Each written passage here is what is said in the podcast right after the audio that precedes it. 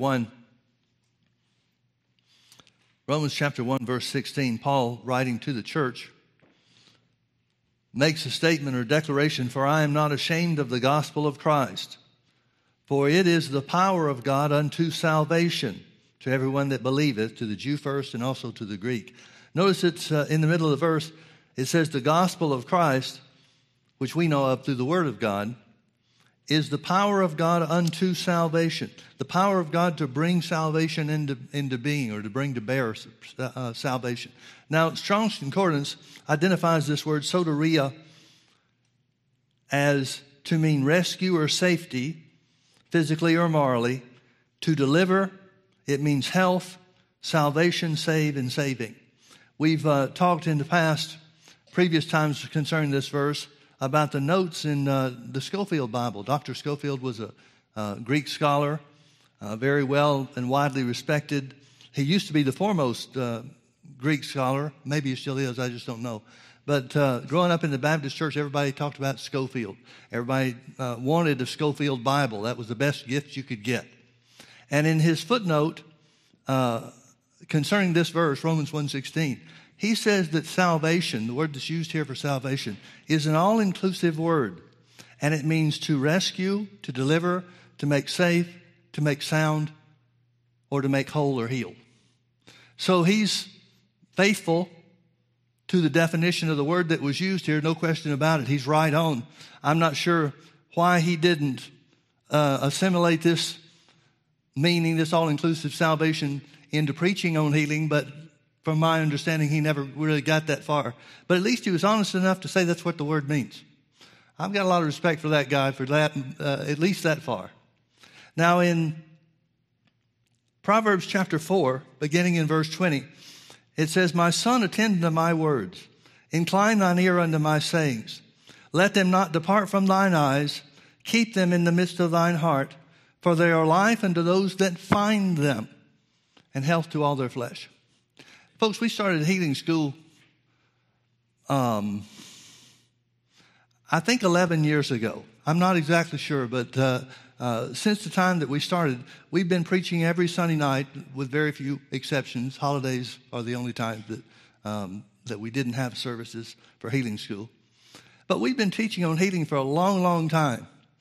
And I've been pastoring the church for 33 years. It was 33 years ago this year, this January, that, um, uh, that we started the church. And I always preached on healing then, even before we started healing school. I was in the ministry, began in the ministry about five years before that, and taught healing, really cut my teeth on healing, if you know what I mean, because of my association with Brother Hagin. Faith in healing was a, a, a standard.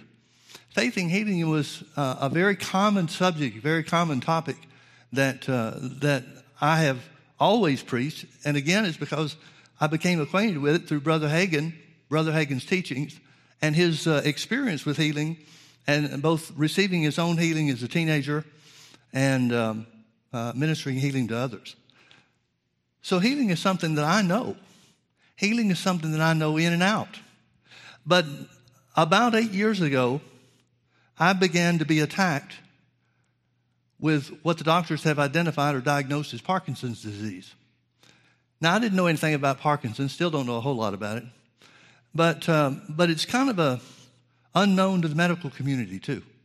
Because there are certain symptoms that you can identify with Parkinson's, the most obvious being tremors, where uh, a part of a person's body will shake uncontrollably. And, uh, and there are some other things they know that it attacks the nervous system and the impact that it has on uh, on the nervous system and so forth. But not every symptom that they say is associated with Parkinson's is realized by everybody that has it. It's not a standardized thing. It affects some people one way, it affects some people, other people, other certain ways. The major uh, signs of it are certainly the tremors and the shaking and, and uh, so forth. But there's also some, uh, a lot of unseen things that are associated with it. Attacks uh, internal attacks on the body that, uh, that people on the outside can't tell. And, um, and so I, I have found that this eight years of dealing with this situation has been a great learning experience. Now, don't get me wrong, God doesn't give you Parkinson's to teach you anything. He's not the author of Parkinson's. But there are things to learn. And I'll put it in another, uh, another context. Some of the situations that we experienced with uh, the finances regarding, or the need for finances regarding this building project that we took on many, many years ago.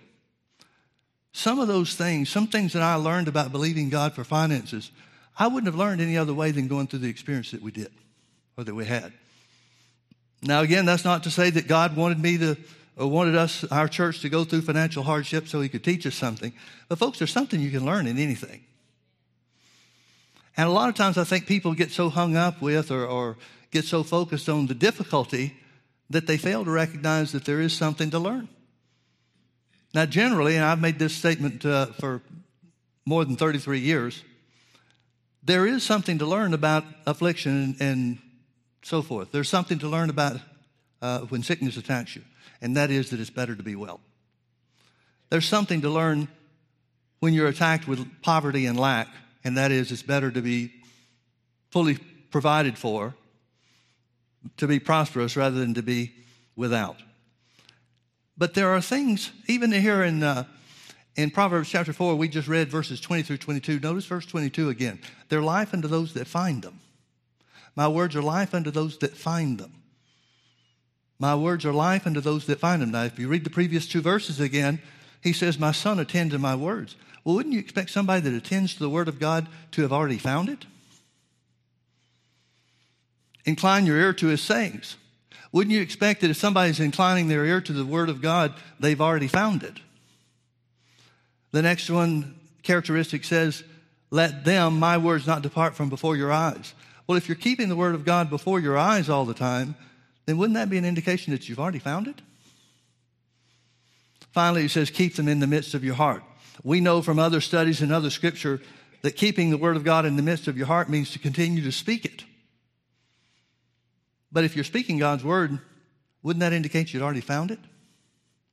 But again, it says, For they are life unto those that find them. There is a discovery process to the word. Now, for me, this has been uh, an experience um, that I didn't want. It's lasted longer than I thought that it should, certainly longer than I wanted it to. But, folks, there's been a discovery process in this situation with me. Now, maybe different people handle things different ways. Maybe uh, other people have a different foundation than I have, and so they wouldn't have had the same kind of difficulty with some of it that I had. I don't know. Doesn't matter to me. I don't care whether somebody thinks I handled this well or, or not. As long as the name of Jesus is glorified, I don't care. But there's been a discovery process in this thing for me. Now, one of the things that I uh, have done and really, I didn't start it with, uh, with the attack against my own body. But one of the things that I've always relied on is, is the book Christ the Healer by F.F. Bosworth. If you don't have the book, and, and if you're not familiar with the book Christ the Healer by F.F. Bosworth, you don't know hardly anything about healing. It is, outside of the Bible, the greatest handbook on how to receive your healing that, that exists. And he, this guy was somebody that had experience. He would preach to thousands of people in crusades and evangelistic venues and so forth. And most of the people that got healed under his ministry, and they have documented cases of hundreds of thousands, over 500,000 actually. I don't know how much over, but that's still a good number to start with, I guess. But they've got documented cases of people that used to have a condition and then they were pronounced well by the same doctor that diagnosed the original condition. And most every one of those that were healed were healed through hearing the word of God taught and taking hold of healing by their own faith or with their own faith. And so his, um, the book that he authored, Christ the Healer, has always been something that's been special to me because of the fact, uh, primarily, I guess, because of the fact that I'm a teacher myself. And if he got those kind of results by teaching healing, then I want to know what he taught. I want to know how I can incorporate and, and at least emulate to some degree the type of ministry that he had and the results that he got. And there was something that I came across in the book Christ the Healer that just jumped out of the page at me. And it was something that uh, that really made a difference with me. And I'll explain why as we go along. I don't want to talk a whole lot about symptoms and circumstances, but maybe a little bit. One of the things that, uh, that he talked about in one of the chapters of his book, I could tell you the chapter and the, probably even the page number, but that's not important. One of the things he talked about was keeping your eyes on the Word. And he used an example of a pain in his side or a pain in someone's side. And here's, here's the, the scenario that he set up. He said, if I was believing for finances, a financial need to be met, I took the Word of God about what Jesus did to provide for us, the fact that He was made poor so that we might be made rich, and so forth. If I took those scriptures, and again, He's speaking of Himself, if I took those scriptures to believe for a financial need to be met, and the next morning I woke up with a pain in my side, he said, What bearing would that symptom of pain have on my faith? Well, you can well, well understand that they're unrelated. The pain in the side would be unrelated completely to the belief uh, or faith that had been extended to receive the financial need met, right?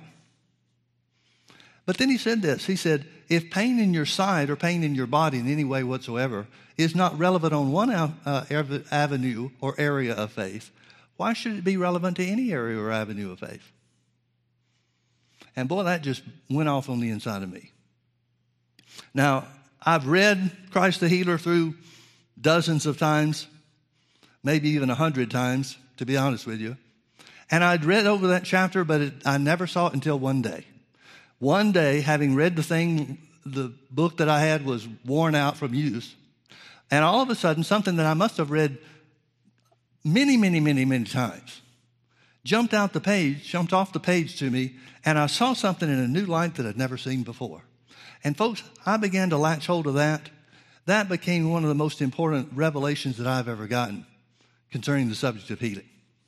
Now, this thing, when it uh, first began, it came on me suddenly, and the first symptom was the, the tremors. My right hand would shake uncontrollably. By the time I went to the doctor, didn't go right away, but by the time I went to the doctor, they were telling me that it had progressed and advanced, and here was what was going to happen, and told me a lot of things to expect. Doctors are good like that, aren't they? They tell you what to expect. Nowhere in their expectation was healing. Nowhere in their expectation was even improving in the lightest or the slightest amount of symptoms. But one of the things which happened, the, the, uh, the shaking, the tremors, that was a vanity issue. It had some impact, but not a whole lot of impact on the way that I was living. But I just hated to think or to realize that people could see my hand shake. And I'd put it in my pocket, I'd try to hide it, I'd hold my hands behind my back, do everything I could to try to keep it from being seen. And that probably just drew more attention to it than if I'd left it alone. I don't know. But it wasn't too long after the, the initial symptom of uh, tremors that all of a sudden I lost every, just about every bit of strength I had. And when I say that, what I mean is, I, I'm not talking about if I went to the gym, I couldn't lift as much weight as I had before. I'm talking about stamina. And it was everything I could do for an extended period of time. It was everything I could do. Well, it was two years, as a matter of fact. For two years, it was everything I could do just to muster up enough strength to stand up to preach. And then as soon as the service was over, I'd try to make it into the speaker's room to, to uh, sit down on the couch and recover. Now, I'm not sure what avenue or how that all worked in uh, Parkinson, with Parkinson's because it's supposed to attack your nervous system, and that doesn't seem related to your strength to me, but I don't know. I haven't done a whole lot of work trying to self diagnose myself. But it was as a result, there's no question in my mind that it was a result of this attack. And every time, before the service and after the service, the devil would be right there. Many times during the service, screaming in my ear, throwing thoughts at me faster than a machine gun can fire bullets. throwing thoughts at me, and it was always the same thing. You don't have enough faith, or your faith's not working. And folks, there were times where I was so tempted, so tempted, so sorely tempted to get somebody to bring me a chair up here and just sit down and teach. But I knew if I did that, then it would be a loss. I had to just keep going. Well, folks, I started putting my faith on these things. I was believing God generally for healing from every sickness and disease, including Parkinson's. But there were some things that came against me, like the lack of strength. There were some things that came against me so that I had to, in such degree or in such measure, that I had to put my faith on those things specifically. I, I just couldn't see around not addressing it specifically when it is going to make the difference or could make the difference on whether or not I have to retire from the church.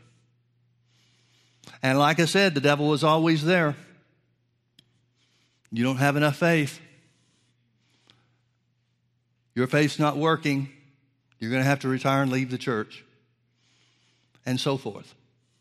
But after two years of believing God, confessing specifically for strength, along with some other things that I was believing for at the time, that that strength returned. Now, it, was not, it wasn't without fanfare. I can't tell you what day that it happened. I can't even tell you what day of the week it was. All I know is I noticed one day I was in the pulpit and I wasn't without strength. I wasn't as weak as I had been before. So, what did the symptom of weakness or lack of strength mean? Absolutely nothing. Another symptom that came upon me at the same time was difficulty breathing. Now, this much I have learned about Parkinson's. When it attacks the nervous system, it changes, or at least the body is trying to react in such a way that breathing, which is supposed to be an involuntary mechanism of the body. Especially when you're involved in doing something else, which in my case was focusing on preaching or teaching the word. Breathing takes a lot of focus. I don't know how to describe this, but I had to think to breathe. It wasn't like it's supposed to be, where you just talk and uh, you may run out of breath because you're talking too fast or not breaking for a run on sentence or something like that. Things that we'd consider normal but I had to think to breathe. Now, folks, try to talk when you're thinking to breathe.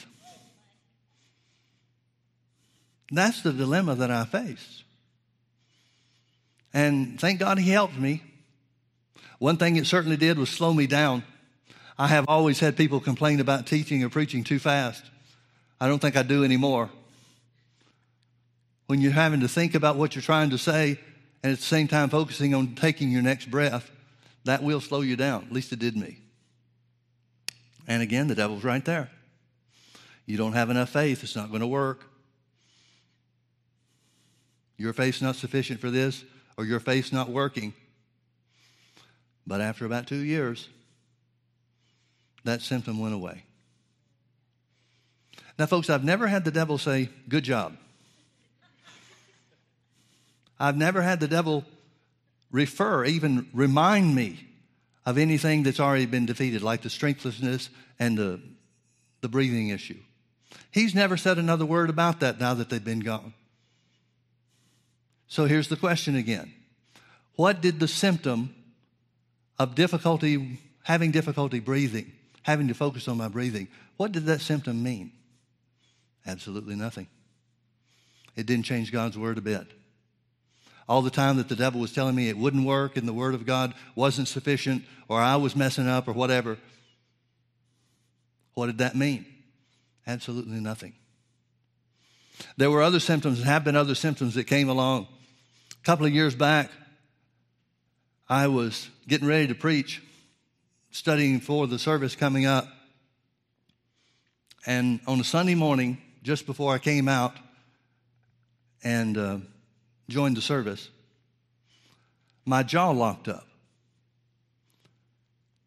And I tried to straighten it out. I tried to stretch it. I tried to exercise it. I tried to do whatever I could. But it just would not release. I found out later, didn't have a chance to find out at the, at the moment that it occurred, but I found out later that that is a common symptom with Parkinson's. And it affected the way that I moved my mouth to, to form words.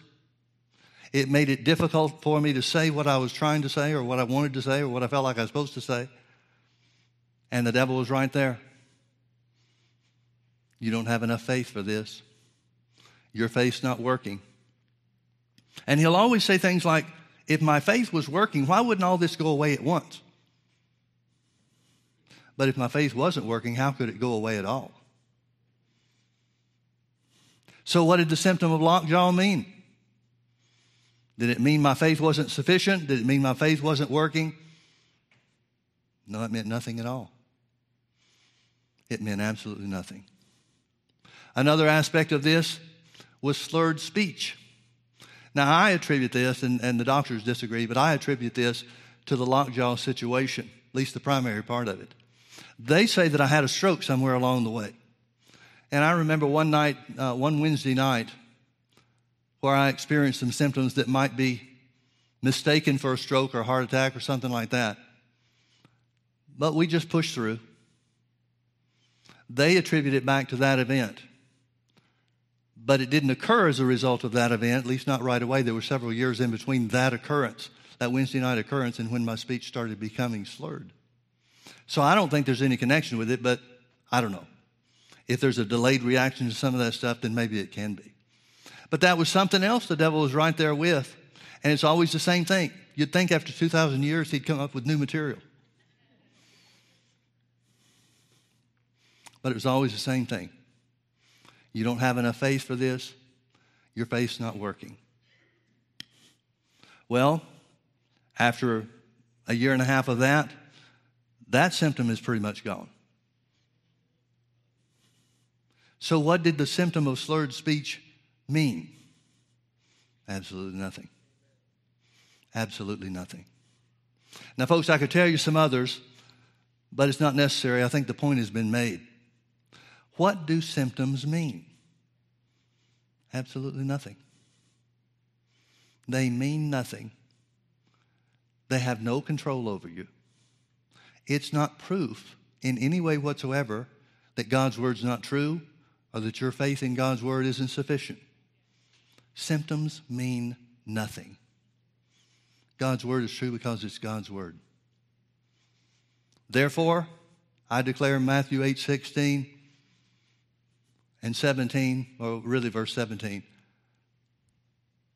that it might be fulfilled which was spoken by Isaiah the prophet, saying, Himself took our infirmities and bore our sicknesses, and with His stripes we are healed.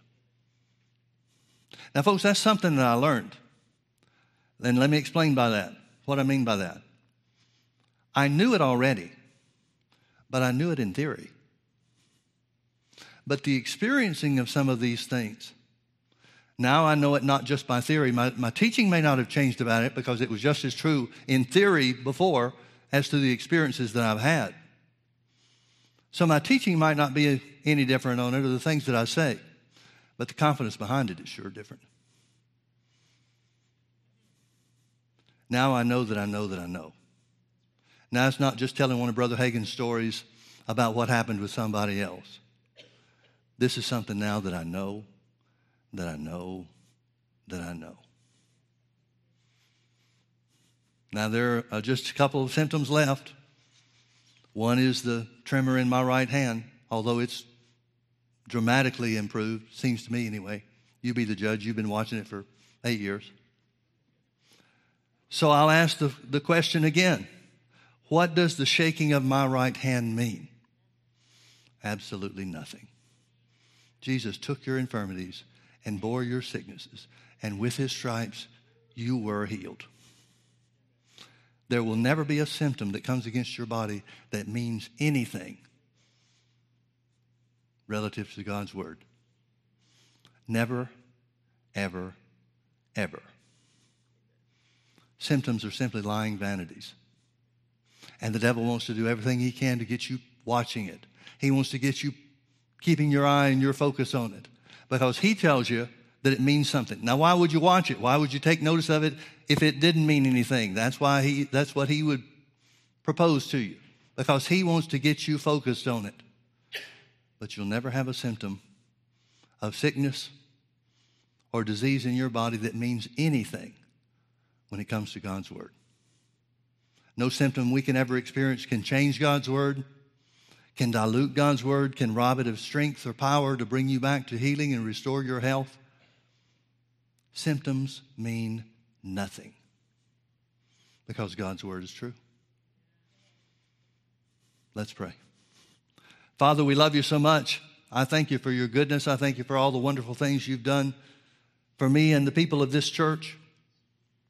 I thank you, Father, for teaching us by precept and example. Lord, I thank you for the wonderful truths that I now know by experience rather than just by theory. I've always said, Lord, that I wanted to learn faith from somebody with scars. Well, thank you, Lord, that I can now be one of those people with scars. We declare, Father, that Jesus took our infirmities and bore our sicknesses, and with his stripes we are healed. And nothing will ever change that. No symptom, no attack, nothing can ever change that. So we rejoice in your word. We rejoice because according to your word we are healed. We're not going to be healed. We're not looking to be healed. The Word of God says we've already been healed. So every symptom, every trace of every symptom must leave our bodies as our bodies respond to our words, obey our words, and obey the Word of God. Thank you, Father, that Jesus is our healer. Amen. Amen. Well, God bless you. Thank you for being with us.